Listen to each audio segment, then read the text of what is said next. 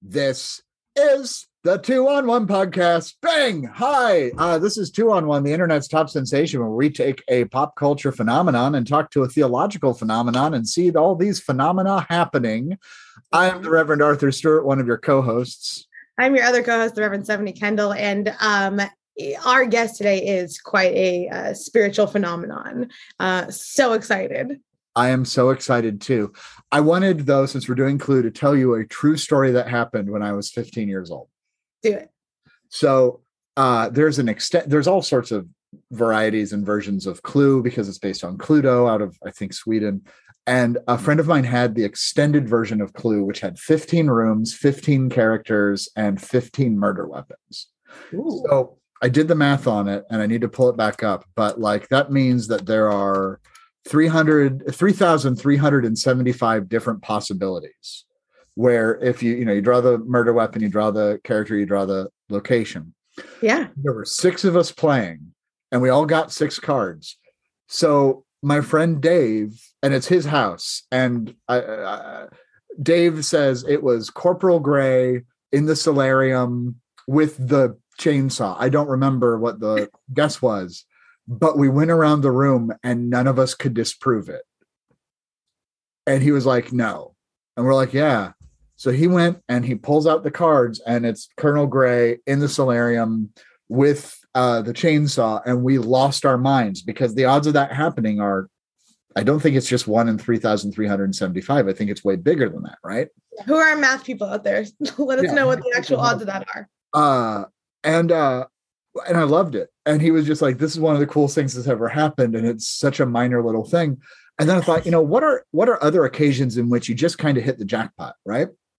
We didn't play another game of Cluedo, and I realized I hit the jackpot. I'm getting ready to do advocacy days up in Topeka. Maybe I've already done them. I don't know. And I'm wearing my orange Jeff Wunrow stole, which I use for advocacy. And every time I put it on, I realize I hit the jackpot with this. It's exactly what I want. I love that. When I was in high school, we had uh, in PE, we had an archery unit, and I wasn't really into it. And my professor, teacher, not a professor, teacher comes up to me, and I'm holding the bow and arrow, and it's like you know ready to go. Um, but I'm talking to my friends, and she's like, "Stephanie, like shoot the arrow," and I deadpanned her and lifted it and go like this and bullseye it. No. and, uh, and everyone again also lost their minds and was like, "What?" And she was like and like how do you what do you say to that? Because also you know i've got the you know i'm 17 so i'm just like what? Like just archery genius over here. Uh genius. and having never shot a bow and arrow before in my life and it very much feels like hitting the bullseye every single time with jeff Wunrow because my stoles continue to be the thing that i you know are beautiful. They say things about me theologically that I don't have to. They uh, help me show up in spaces, uh, both pastorally and with sometimes certain authority that I need as a female pastor. Uh, Jeff, like what you wear matters. And uh, for lots of different reasons, or it can, I should say. And uh, in this instance, it does. Um, our Jeff Wunrow stoles and anything that Jeff makes, because he makes all the things. I believe you have a list off the top of your head that you can say. I memorized it. Uh, Jeff Wunrow Designs is the purveyor of stoles, banners, processionals, frontals, altar accessories, face masks. Uh, for 17 years, they've been making ordinary time extraordinary. Jeff Wunrow Designs will work with you to create seasonally appropriate, liturgically uh, powerful, and just hit the jackpot with Jeff Wunrow Designs. You don't have to be an archery genius to know that this is a good thing happening. And for our viewers, right here, you can see our promo for Jeff Wunrow or right below. You can put in our promo code two on one one five. Two on one is all letters, one five is all numbers for 15% off your entire stole order. Now you may be thinking, do you mean off one stole? No. You order one stole, you get 15% off if you use the code. If you do two stoles, you get 15% off. If you do two stoles, you get 15% off. If you do one you stole, yeah, I was gonna say if you do two plus one stoles. plus two stoles. and that is how it works. We thank Jeff Wunrow Designs for being our lead sponsor. As always, go to Jeff Wunrow, J E F F W U N R O W. I do know how to spell it, shondaja.com, and we will make things happen. Oh, okay. you go to Jeff Wunrow, shondaja.com. No, J E F F W U N R O W.com. but now I feel like we need to buy a new. Uh, we need to just buy that. We need um, to buy Jeff Wunrow of Shonda okay, well, that's a good use of our sponsorship money. So go ahead. By the way, archery genius. That's spent, so it's okay. That's. I took uh I took gym by correspondence in high school. Don't ask me mm-hmm. how it works, but that's why I'm so dedicated to physical health. Okay, let's I mean, bring. I'm in... clearly at the Olympics for archery. So. let's bring in Allen Harris is coming in. Hello, welcome to Two on One. We are so glad you are with us today. It is wonderful to be with you. How wonderful. Thank you for inviting me, Stephanie and Arthur. I so appreciate it. We are so excited to have you. Uh, you and I have been friends for a little bit now. Not, I mean, not I mean, yeah, we have all sorts of connections, uh, and this is just another one of our our, our deep network of of uh, ways in which we uh, connect and contribute to the work and ministry of each other. Uh, and we are so grateful that you are here. Our deuces uh, may not know this part of the story, although if you followed me a couple weeks ago on Twitter, uh, I was like, I'm watching Clue. So generally, when I'm tweeting about some random pop culture thing, all of our deuces know what what's coming up on the docket. Um, but Allen, uh, I know you. Arthur knows you tell the world who you are, uh, what you're doing, and why Clue. Oh my goodness. Well, so I am Allen V. Harris. I uh, got to get a little branding in there. Um, v for Vernon through my mother's lineage. Um, I grew up in uh, New Mexico, the infamous Roswell, New Mexico. Went to school in Oklahoma and Texas. Uh, an incredible first ministry at Park Avenue Christian Church, where you sir, have heard of it have heard yes. of it. Uh, and then uh, really made my um, uh, made my ministry settle into that that perfect place here in Cleveland, Ohio, at uh, Franklin Circle Christian Church, a very diverse urban uh, downtown congregation. And then uh, surprised by the Holy Spirit and um, some very persistent friends, became called as a regional minister, first in the Christian Church Capital Area, which is the uh, Maryland, DC, Northern Virginia, Delaware area. And then um, that was uh, needed to change for a whole host of reasons. Came back and thought I was going to be moving into the nonprofit world when, again, friends and that pesky Holy Spirit uh, decided to call me to another uh, regional ministry position here in Ohio. Uh, so I am the regional pastor and president uh, no need to salute, but you can, uh, of the Christian Church in Ohio, and I have been since April of 2021. So uh, it's just a little bit about me. My husband and I live in a beautiful renovated home in a historic section of Cleveland called Ohio City. And uh, that's where I am doing most of my ministry out of right now. And quickly becoming a podcast star. Am I right? Absolutely. okay. I, cool. I realized two of our seven guests in 2022 uh, are in Ohio because Nathan Russell uh, kicked off. Oh, oh, oh Nathan Russell. Yes, yes. Oh. He got to, he got to be part of your Stephen Sondheim yes, part. Yes, he, he did. did. And of course, if you if you have other Ohio-based theologians we can interview, we need 10 more to keep the trend up. So okay uh, uh, only cool ones, and those would be the only ones I'd well, know anyway. So. so, speaking of only cool ones, let's talk about Clue, the 1985 uh, murder mystery comedy by John Landis and John. I forget the other name of them, but it's the guys who would do Blues Brothers and My Cousin Vinny and that kind of oeuvre of films.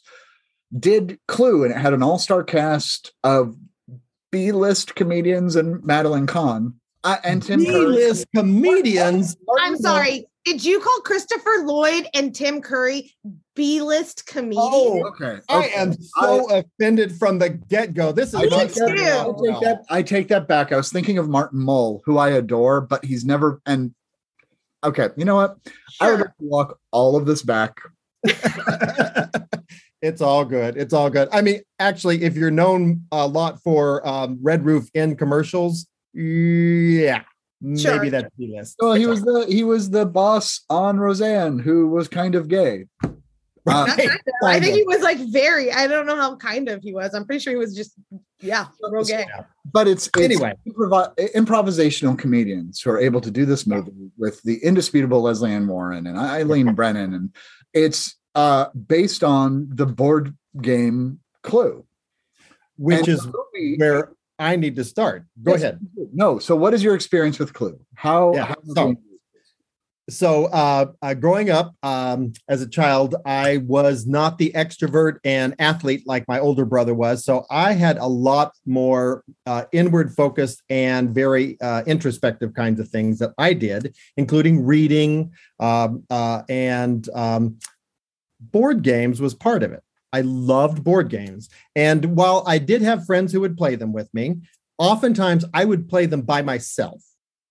Um, and one of the ones I got early on was Clue. And I, I, I think I told you all as we were prepping for this that um, uh, I tried to figure out just moments ago which actual board game I had to use. And I, I'm almost positive I used the one that was printed and manufactured the year I was born, and that's 1963.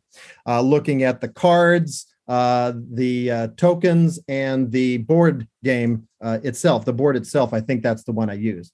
So, so I've thought a lot about why I am completely fascinated with Clue, uh, completely, unequivocally. And we're going to get to the point where your podcast uh, deuces are going to shut off because I'm going to say it is one of the top five movies in my life. Not necessarily one of the top best movies, but one of the top movies in my life.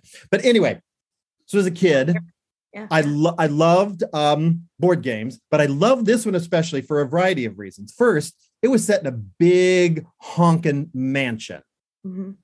and I had a lovely home, but I did not have a big honking mansion. I had to go through my mother's bedroom to get to my bedroom. If you want to know kind what kind of house we had, so. Um, so I loved mansions. I, I also was fascinated with the board game Which Witch, which also was set in a mansion. Is that about sandwiches or like the occult? Uh, no, no, that's The a little occult too highbrow. It, it was about good old fashioned cartoon witches. Oh, okay. I mean, good, bad, all kinds. It was fun, but it was set in a, a mansion. So I love that. I have a fascination with little objects. So, um, so Clue had these these actual uh, tokens that were the rope, the wrench, the the the lead pipe. Same, much like um, um, Monopoly. Monopoly had little things. I loved Monopoly. I loved Life because it had the little cards with little people. I'm with So- you. I like the little trinkets of things. Yeah. Yeah, those trinkets really fascinated me, which um, I'm sure a psychologist on this. Uh, I was gonna be like, what is Spiff yeah, what do Spiff and Allen have in common that they both just like the little the little trinkets? It- I I liked it as a test that I did to not lose it. It was like I needed to keep Oh, track. of. I never lose anything, which is why I wouldn't let my nephews play with things. I They actually skeletonized our family clue set because the pictures on the cards were the exact size of the pictures on my high school IDs. So I was Professor Plum for sophomore and junior year, and nobody ever noticed. It's amazing. Just as the outsider in this co- this meticulous uh, holding on to small things club. You know, we love you, Arthur, and you got it. We're we're buying you all. the so anyway, so I had this fascination already. So whenever um, I learned that there was going to be a movie, um, really, and I think the movie came out in '85, and I can't remember. It was as I was leaving Phillips University and going to Brite Divinity School, and I can't remember if I saw the movies in Enid or in Fort Worth, but wherever it was, no, no, no, it had to be at Fort Worth because I remember driving to Dallas to get to ending C. Oh, I Okay, went to all three endings. So, for Yeah. those of you who are uninitiated in Clue, just like it's the whole game is based on supposition, the movie Clue has three endings in which Miss Peacock is the culprit, in which Miss Scarlet is the culprit, and then in which really everybody except for Mr. Green is the culprit. And when they put the movies out in theaters, they would only show one of the movie or one of the endings to the movie. So Right. people had a completely different experience from one another based on what version they saw. And with the Which video version, like a board game. right. And it's like a board game. I, I want to ask a question about Clue because uh, first of all, Before actually, you do that, let me just note that you would know which ending you were going to because in the movie, remember back when we had newspapers and that was like the only way. Well, you Yeah. don't. Yeah. Anyway, there was a Oh, day where you only knew about where movies were in a newspaper. They would put just in the little corner A, B, or C in the in the Okay. advertisement. Yeah. And so you would know this was ending A, ending B, ending C. So I meticulously went and saw all three. And for the record, doing a little research for this podcast, there was a fourth ending Fourth. Yeah. that they that they never um uh, I don't think they actually uh, uh taped because they thought it was too too nonsensical, which is like everything about this friggin' movie is nonsensical. Why would you worry about that? But anyway, you're you're going to ask Arthur. Well, yeah. So Spiff, I mean, for once, uh, oftentimes I'm the one who watches things for the first time for this podcast, and you watched Clue for the first time very recently for this podcast. I did. What it so I, I I think I can pick up your answer on this question I'm going to ask you, and it's a little leading. I apologize, but it leads into my first like theology question, which is, what did you think of Clue? Um, what did I think of Clue? Uh, I thought it was fun.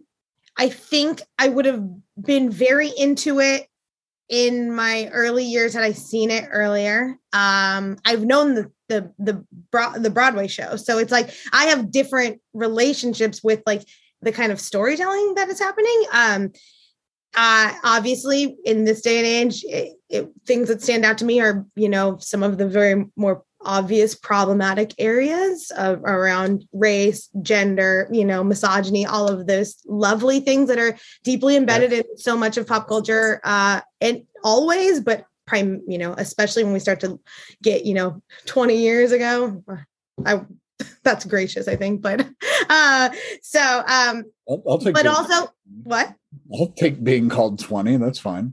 No, I just mean like I think that they're, you know, that even things being produced now are still problematic, but 20 years, five years ago, like it's they're all problematic. Uh, I'm a huge Tim Curry fan, so there's that. Uh, I, I'm also a big Christopher Lloyd fan, and so um, great surprise that they were in. However, the biggest surprise of all that made my, you know, like I'm all about a good like nostalgic kind of connection is that Lesley Ann Warren is in it, and Lesley Ann Warren is in one of my top five favorite move. Well, like it's not even a romance, like a romance drama. Um, Victor And- Victoria. no, Sorry. um, no, pure country, naturally. Okay.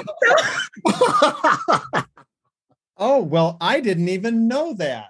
And um, yeah, and so Now I gotta I get my uh, note and put uh, "Pure Country" and watch. Serious? She's in it. Uh-huh. She's the she's the like lead she's the female lead. To George Strait, like country music star. I'm a brooding like uh, I need to go back onto the farm and like find my roots and fall in love with this horsewoman who is Lesley Ann Warren. And I was very into like that movie growing up. And so I was like, I'm writing down your compound phrases today because we've already got archery genius and now horsewoman. Um, friends, when we launch uh, promotional materials, you're, we're just going to make coffee mugs with the logo on one side and I'm an archery genius on the other. oh, uh, yeah, you know, I, I, I, I am. So, what, so Clue, it's so what I'm hearing. So, anyways, it's it's fun. It's nostalgic. It's, it's a long way of saying like I enjoyed it. Approaching it in 2022 might be different from approaching it in i'm going to say 2000 because all the theater kids at my high school discovered it and we were crazy about it. Da, da, da, da, da, da, i am your singing telegram. You can get a big group of people to yell blam at that. Um it's but yes it's very much a 1980s comedy. Um and it's it's it's the old school uh, a friend of mine calls it Catskills comedy it's there's there's the old school in it. They're playing it very straight even though it's absolutely just outlandish and ridiculous. Uh the question then becomes with clue with did you like clue? Because allen loves it i love it and you watched it. Is is the faithful adaptation of something small into something bigger contextual? That is to say when we take um not to say the bible is small or the church is small but when we when we take the uh when we take a actually this is a church growth question that's what it is when churches grow do we lose what makes it what it is and do we allow it to become Mm, i'm sorry i shouldn't ask the first question i'm going to stop I think you're right on track, though. If let's talk I, about transformation when things change. Yeah, I think that that's that's part of the question. And Allen, you as someone who oversees, for those that don't know uh, what regional ministers do, they're kind of the fulcrum of uh, of the ways in which discipled churches, and I'm speaking again for our denomination, uh, well, I was like, I could talk about this. Allen, would you like to describe what you do? yeah, yeah, yeah. Regional ministers are essentially uh, we're the middle managers of the church world. Uh, uh, our, our technical name is we are middle judicatory leaders, which, if that didn't put you to sleep, uh, nothing will. Um, and we we are the interface between the larger denominational interfaith world as well as the local, very specific congregational world. And we try to make both of those work and communicate with each other very well. So I happen to oversee about 155 congregations here in Ohio and about 370 clergy of all different kinds of ilks. Uh, and it's a as diverse rural and urban and suburban as you can possibly get. So, but, perfect. But so I, you, yeah, you've seen. Do you? Oh, keep going, please. No, no, go ahead. I was going to say, I, uh, I imagine, and in your you know tenure as regional minister in several or in two different locations at least, you've seen lots of church growth and transformation, which I think is what gets to Arthur's point. Is in your experience, uh, what do you think church growth offers, and what might we lose when we have a vision for how to just kind of uh, expand rather than like expand together? Right, right. So so let me let me um ground this in in Clue. Uh first Clue yeah. the game because uh watching it now, I watched it on my birthday a few weeks ago, which uh, I think is what kind of put it on your radar. And, oh, we were like, uh, we need Allen to be on the show, and he loves Clue, and yeah, thank you. there we go. And then I watched it again last night, and I was reminded. Um, and one of the the brilliant and the re- one of the reasons why I absolutely love it is because it is I think one of the best, the movie is one of the best cultural representation of a completely different entity than I've ever seen. It takes a board game, a static board game from 40 years ago. Well, at that point, it was 20 years prior, and makes it into something of visual and inter- inter- interactive. So if, if you watch it, you'll see they repeat the names of the rooms they repeat the mm-hmm. names of the weapons. They repeat the names of the characters over and over and over and over and over again. Because when you are playing the game, those are the three things you say over and over again. I think it was uh, Mrs. White with the um, rope in the billiard room, and and that just happened over and over. Say that they did a brilliant job of that, and they also the gimmick of having three endings is just exactly what a board game movie is. So, so now to make the connection, then, um, I think at this moment in history, so many of the people who are um, the predominant funders of the church, the diehard faithful, the ones who show up, are folks who knew church in the 50s and 60s. And it was I mean, we could look back now and say it was a parody of itself. We could definitely look back and say it was completely inadequate to the times because it really only this this white Protestant middle class church mm-hmm. only served a certain group of people. But um, what what what I think people now try to do is to recreate that with a few bells and whistles, thinking that like Clue that they were doing something really innovative when, like the movie, it failed. It flopped, at least in that moment in history. Sure. Um, you know, when it was re- produced, it made less than they paid for it. That is, I think, the definition of a of a movie flop. We don't love it, right? and and I think we're trying to do that right now. And the the pandemic, I thought, was going to help us completely rethink church, but now the conversation is okay we've live streamed uh, you know we've got online giving uh, and our board is smaller okay now let's just do church exactly the same way we did it in 1954 or 1968 or even 1979 right. Right. Um, and it's like uh, no that is not transformation. Spiff you you got it. No because like she Goodbye. Have a good one, everyone. Have a just open up the door and it's like, yeah, yeah. And and what's really ironic is I went back and you know I did some Google search actually in trying to find which board game I used, and then I remembered, oh, like many other games, but I wonder if more with Clue, there are more variations. I think I saw a Big Bang Theory variation. I saw a Game of Thrones variation. The Simpsons. And I think I think that's people trying to take the, this essential core of what it is mm. and make it new. And I haven't played any of those, but it feels a lot like what we're talking about here about church transformation. At, at what point does the structure of church work eternally, or eh, eh, or at least you know into the near future in a healthy, productive, meaningful way that crosses race, culture, class, uh, uh, gender, sexual orientation. How how much of that is essential and can be redone, or does really the whole friggin' house need to be torn down? Conservatory, the hall, the study, and rebuild, or conclude just be Clue and not anything else and not anything more? And can we have other board games in the closet? Right, right. Well, and there are some churches that do uh, I keep picking on 1954. I'm not sure why. It was before my time. Let's, let's go with 1963, since that's when I was born. There are churches that do 1963 church really well, and there are some people, even you know, new young people who like 1963 church. Great.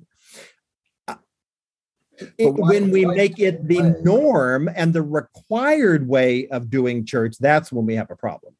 Yeah. I mean, if you have an answer, let us know in the comments. Uh, right. no. no, uh, and I, I think you're saying 1954 because that is where this movie Clue is set. It, the, the, first thing you know oh, about right. the first thing you know about Clue is that right. in 1954. Like it just gives you a date, and so um, which I Thank think you. is helpful, right? It as we look back in a movie made in 85 that is set in 54, like we get to timestamp where we are, what we are doing, um, and how can we kind of cross examine and you know critically examine who you know the vision that we have cast and the vision that we are living into um, one of the things that we're doing at the park right now um, that i've set up to you know kind of examine uh, our own participation in uh, systemic oppression, especially around Black and Brown people, uh, is that, and in conjunction with Black History Month, we are doing a reading. So we've got this root curriculum, right? And so we are rooted in history this month. And the reading is the 1619 Project, the a brief history on the Disciples of Christ that is on their website, the brief history of the United Church of Christ, which is on their website, because those are the two denominations of our church. And then um, a brief history of the park. And the invitation is to say, as you read 1619 or whatever way you're doing it, take note of the dates. Where were where was the park? Where was the where were the disciples? Where were the UCC in the 1619 project? As you start to read dates that are you know spanning 400 years of oppression, and how do you start to see yourself and engage that just around things that are meaningful to you and timelines to open up that door of saying like how are we living into who we say we are? Right. Um, and I think that we can do that a lot. And I think that Clue points us to that as well the examination of things that we know and things that we don't. What do we share? How do we see our own participation in actions that happen elsewhere that we are innately connected to. Um, when I was watching movie, very much one, I uh, appreciate that you brought up the that they name the people, the things, and the places over and over again. Um, because I think the church forgets to do that often in our insider language. We forget to say, this is how you give, this is who we are, this is where you are. Um, well, you know, this is what we believe. This is who we believe Jesus to be, because that's a different answer for so many people, especially churches that are doing work with the nuns and you know all of that.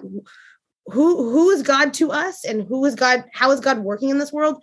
That definition and answer has changed drastically just because language has expanded, not because God has shrunk. Right. Um, and that is something we forget because we hold on to the original game that we liked so much, right? Because it, it brings us comfort and nostalgia and we know it. Um, and we know the players. And so when we get somebody new or it's something new in the church, it's often um, we forget to say, okay, so what we know is you know, so and so in the with the Miss Peacock with the wrench in the ballroom or whatever, and and let me catch you up so that you know you can enter the game, you know, like fully prepared. Right.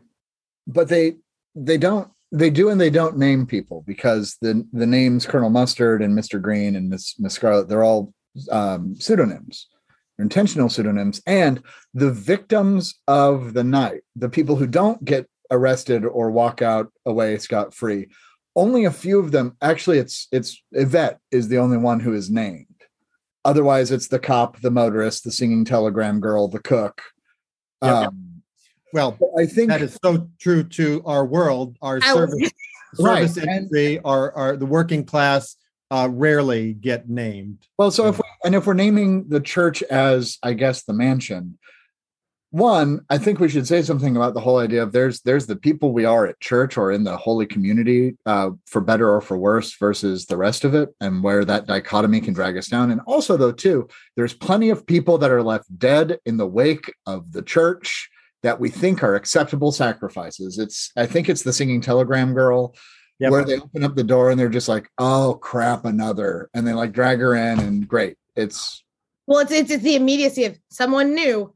Bye. Like you know, how how often are we shutting the doors? Um, or how often are I'll be on the property committee.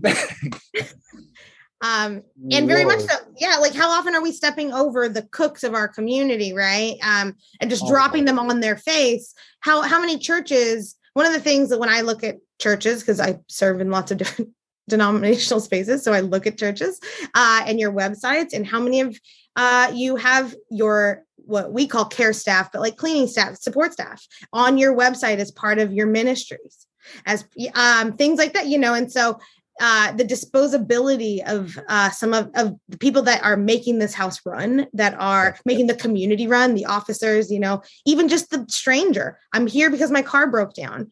Um, You know, how often are we uh, sacrificing them for just to keep the narrative, to keep our own secrets, to keep the narrative of who we are and what we're doing alive, and to what end? I'm not entirely sure. And and I think now's the appropriate time to mention that the only uh, two people, obviously, are as persons of color, are unnamed and uh, Mhm. victims.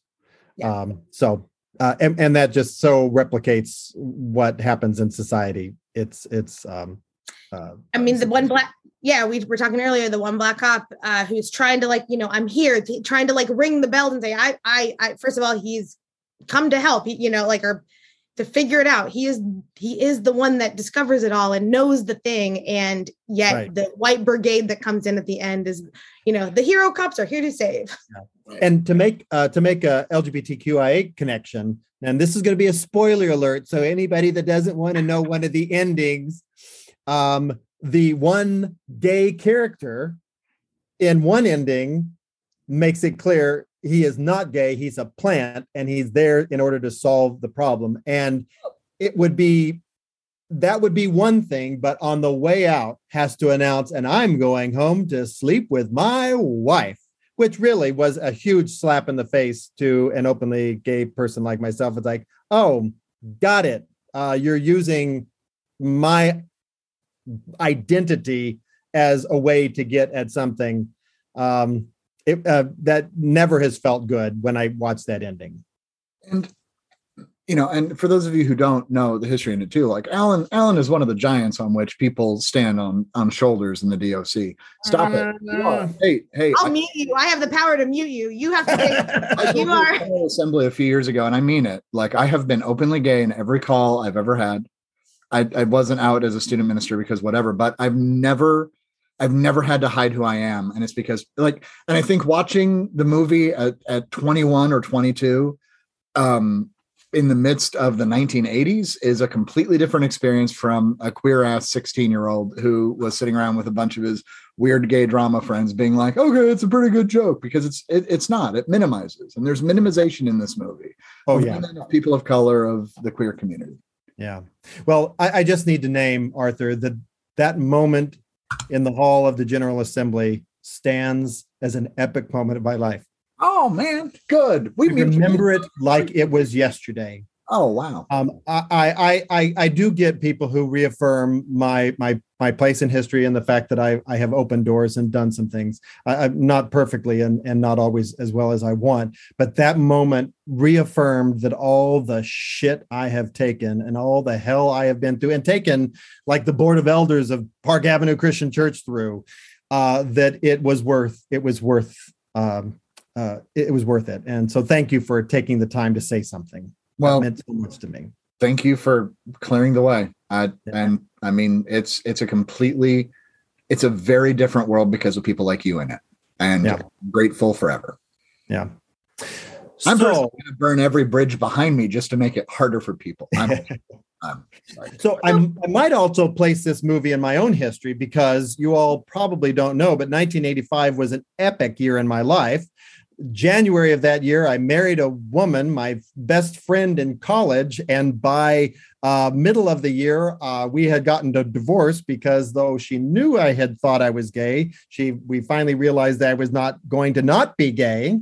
And then I headed off to seminary as a divorced, openly gay person, and so it was really an epic moment in my life. So. Uh, yeah, so so that particular I'm going home to sleep with my wife uh, hit in a in a really not so good way.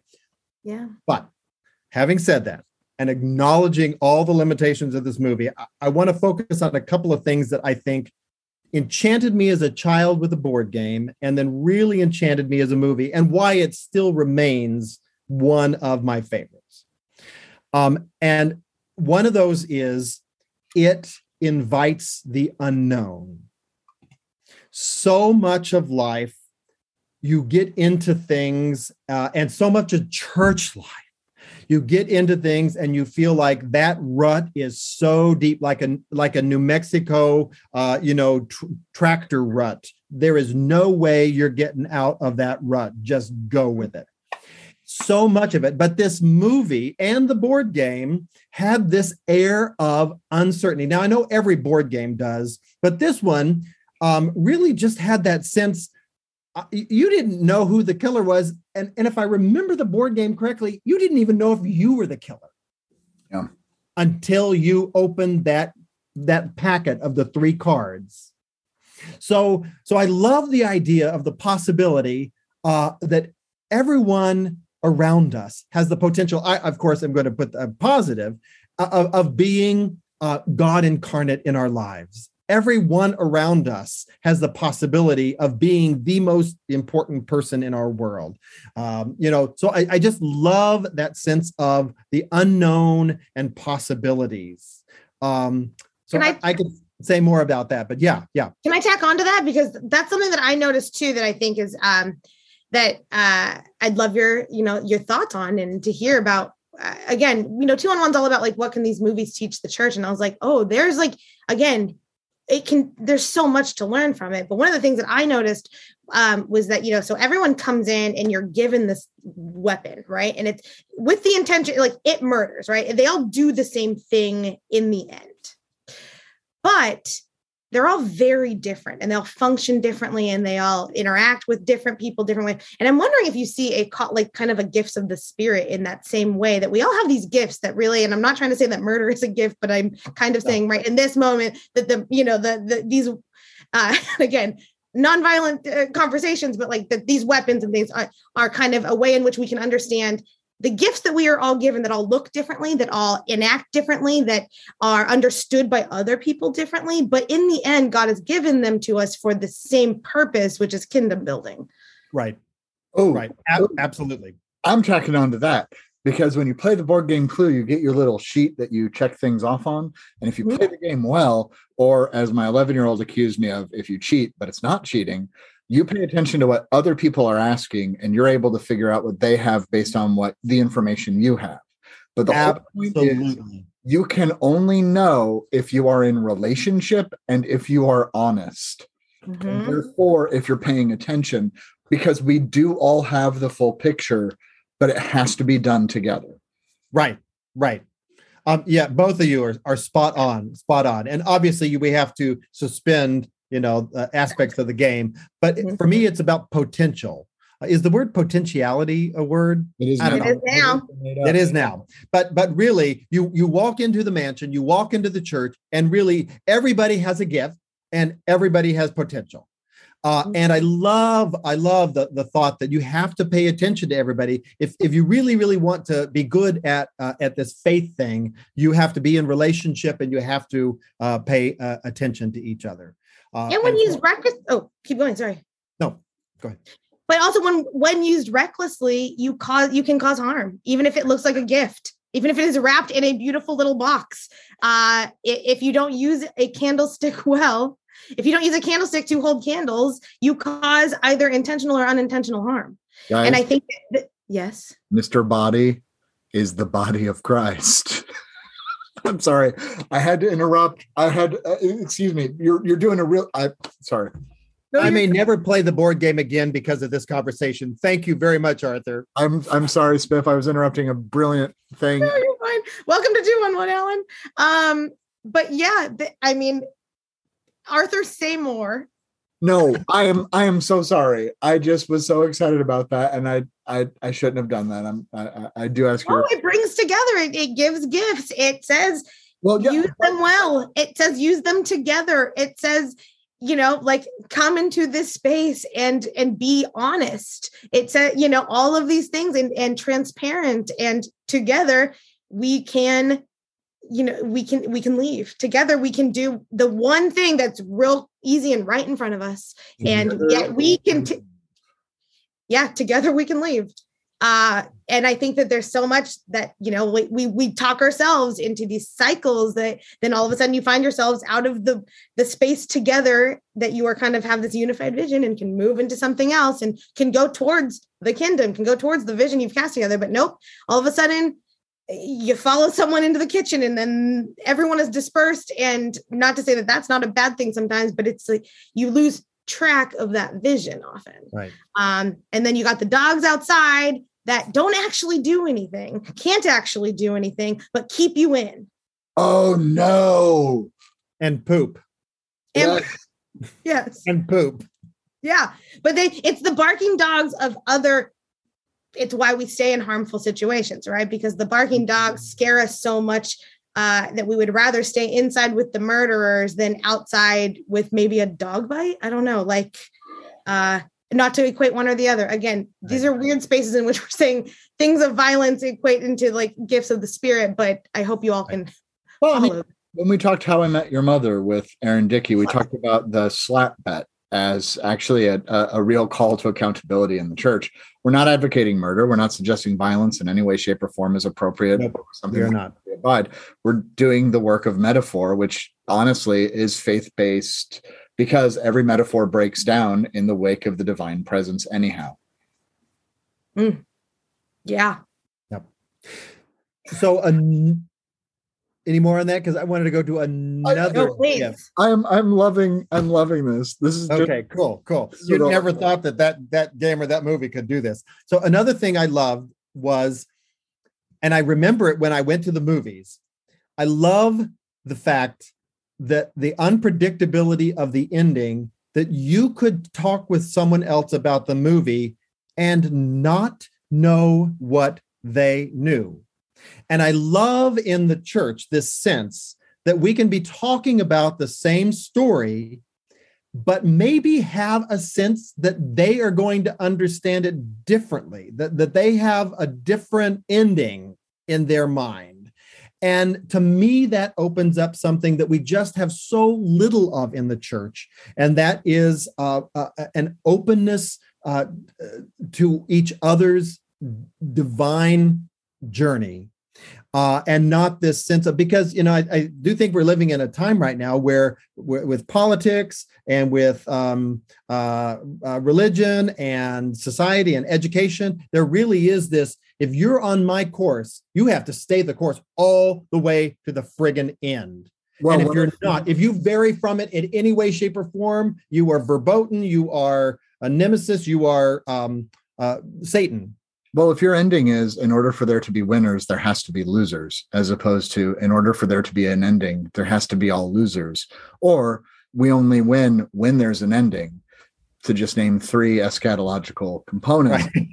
if you're not willing to say there's multiple endings to this movie, right there I've never met somebody who's like, no, the only ending is the peacock ending. Right. Uh, well, I mean, I don't know. We deal uh, daily with the synoptics, and I, you know, so you have like they're all part of that same story, but they all tell different parts of it in different ways. So it's it's not as far fetched as what we're thinking that all of this has to teach and do with the church.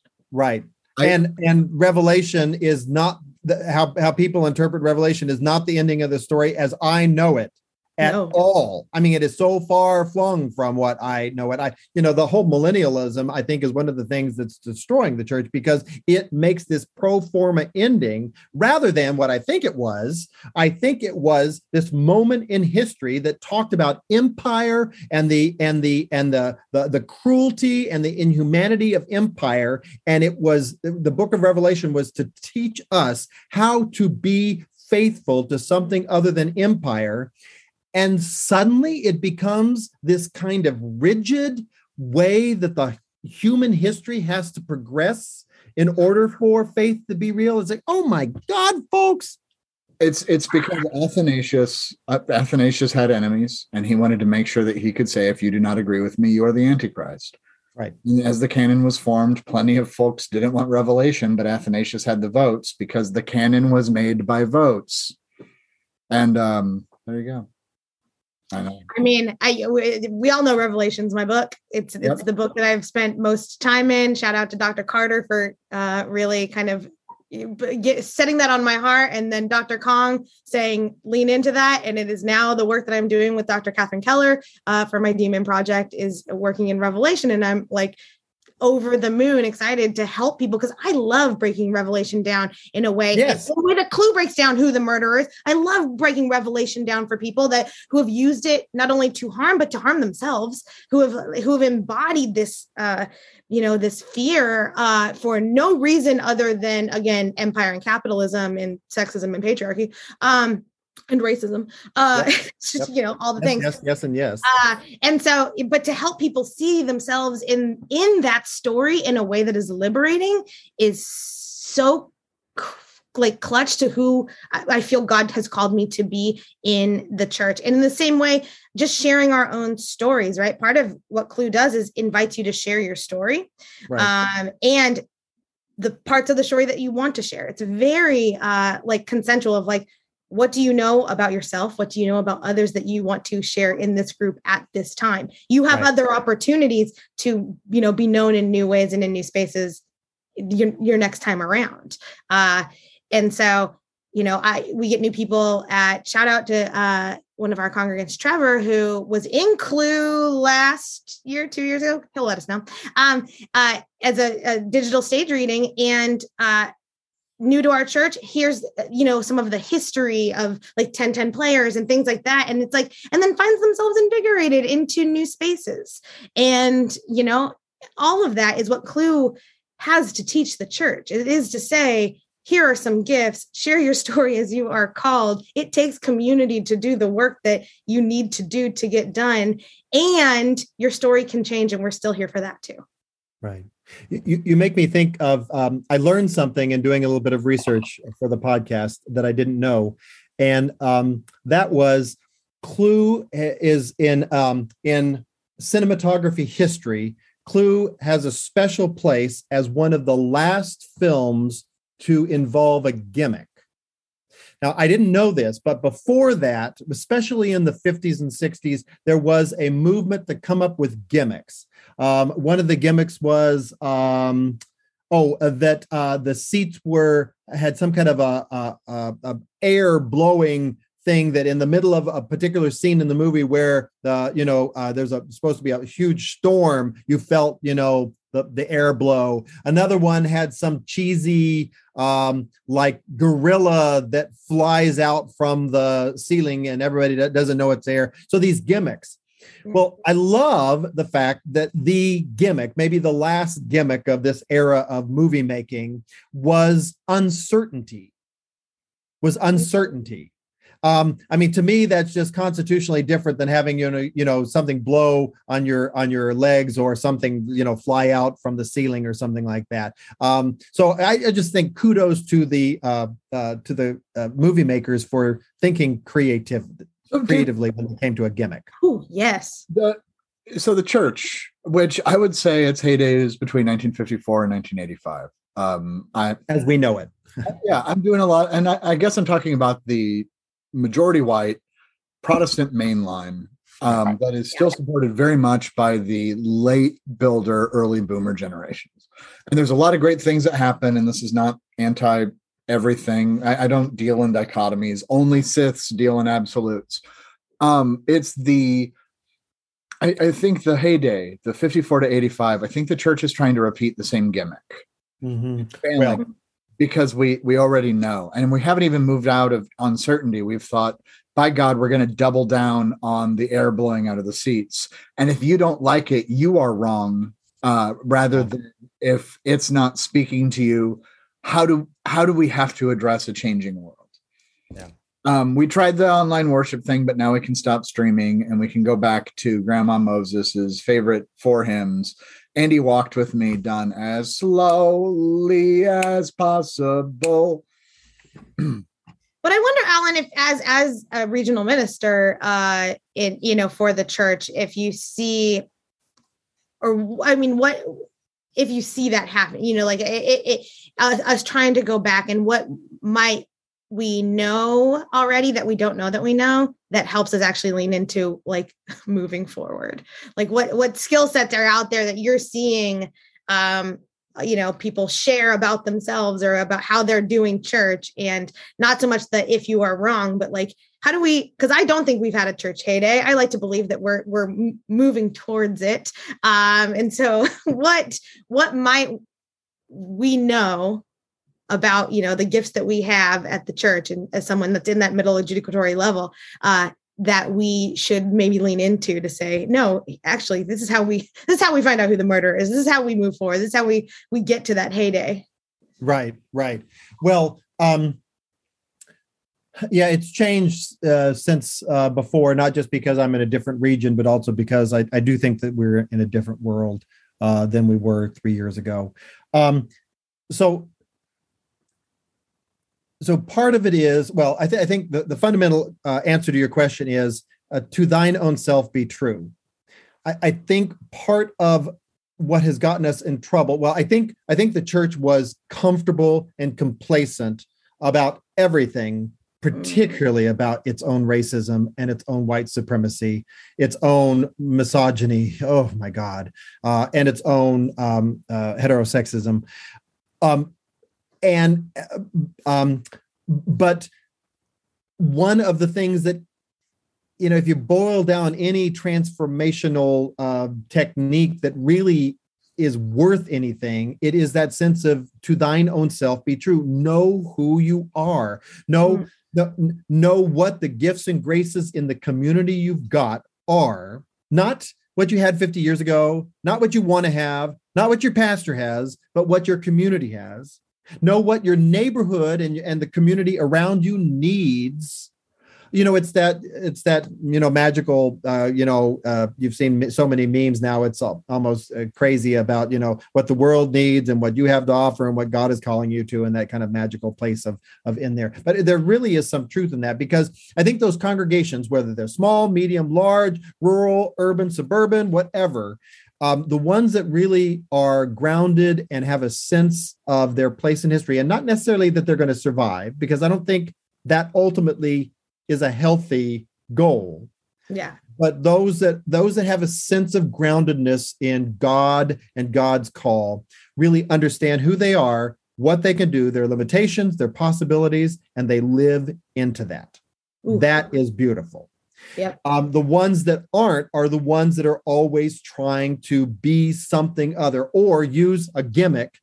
Uh, and we've got so many charlatans. I lived through the 90s where, oh my God, the whole church growth movement was charlatan after charlatan. And I bought those books. I went to those uh, seminars. I was going to say webinars, but we didn't have webinars back then. Uh, I went to those seminars. You know, uh, I, I, went to the General Assembly, pre-assembly events, and and and bought into all that. Um, but it really was, you know, skip over who you are and try to be someone you're not. Um, you know, and and right now a lot of the uh, research is saying that the congregations that have managed um, this a pandemic the best for good or for ill are those that were big enough. I mean, like really big enough that they already had settled into an image of who they were essentially kind of an institutional church and they mm. already had all the the gimmicks i.e online giving um, live streaming um, you know, um, uh, a, an organizational structure that was lean, uh, a connectedness that didn't require the pastor to have to call on everybody in the hospital. Those congregations are the one that kind of bump and then kept going and are really thriving. I've got a couple of those in Ohio. I don't have a lot, but I have a couple. Um, I don't think it's so much because they were big.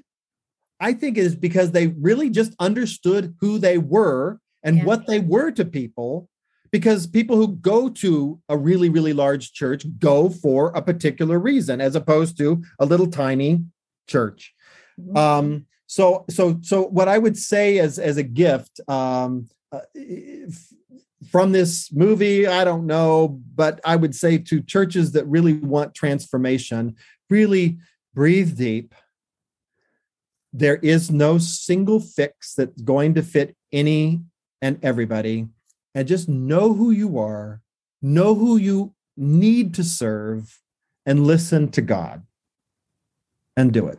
Amen. Amen. I, yeah. Wow. Allen Harris, it's been a pleasure to have you with us on Two on One today to talk about the movie Clue. On Two on One, we end with a final question, except today it's a different question. Spiff, who done it? Uh, it's uh, Arthur in the study with the letter opener. It was. It was me. And you know what? I'm going to get away with it too. I thought so. That is how it could have happened. On two on one, we end with a final question. In the else would you gather some of the biggest stars in, in all the American cinema? Don't even allow the women to together and have them interact and here are my gifts. Way. I mean, uh, playing off of each other. You just didn't stand a chance. That is also how it could have happened. On two on one, we end with a final question. But this is how it actually happened. Allen, thank you again for coming back on. Uh, it is obviously incredible to have you here. We're big fans, obviously. We're big fans of you uh, and your work and the work that you continue to do uh, for the church, the ways in which you continue to invite us to play the game uh, and also invite us to start over when we have, you know, when you just can't figure out who done it. Um, so as is tradition, uh, we have our final question, which is what biblical theme, narrative, scripture, verse, kind of the expansiveness of the, of the Bible canon and faith uh, are you most reminded of in Clue? Well, I've referenced it a little bit in this podcast, but I'll just have to name it, and that would be the Holy Spirit. Mm. Um, uh, we do not know uh, the future, uh, but uh, we have one who whispers possibilities in our ear. And when we get to that ending, we'll know the right ending. Hmm. Oh, yeah. Are there? I have two answers in honor of Clue having numerous endings. My less serious answer is Mrs. White is the Samaritan woman uh, because she has had five husbands. They should be like uh, soft, uh, strong, and disposable. Uh, and uh, I'm, I'm going to say that Mrs. Peacock is I, I, am actually struggling with this one. I would say Miss Peacock is the church at Corinth, or the the early church that has to have letters written to it, because there's a line um, that um, I am sorry, I'm actually looking at quotes right now to make sure I get it right. Professor Plum says, "What are you afraid of? A fate worse than death?" And Mrs. Peacock says, "No, just death. Isn't that enough?" and I think that's a prophetic word to the people of the resurrection, both uh, in the times of Paul and James and everybody else, and to us. And the Corinthian women. Um, yeah. The Corinthian women are amazing.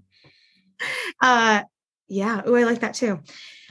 I think mine's a bit more expansive, uh, not expansive, but like uh, broad, let's say. Um, I'm going to go with each of the characters as authors of biblical books of the canon, not necessarily minding which one, but the fact that they all are a part of the larger story we're trying to tell. They all know different things that they are that they have experienced that they are and aren't willing to tell the whole group that they have documented in different ways.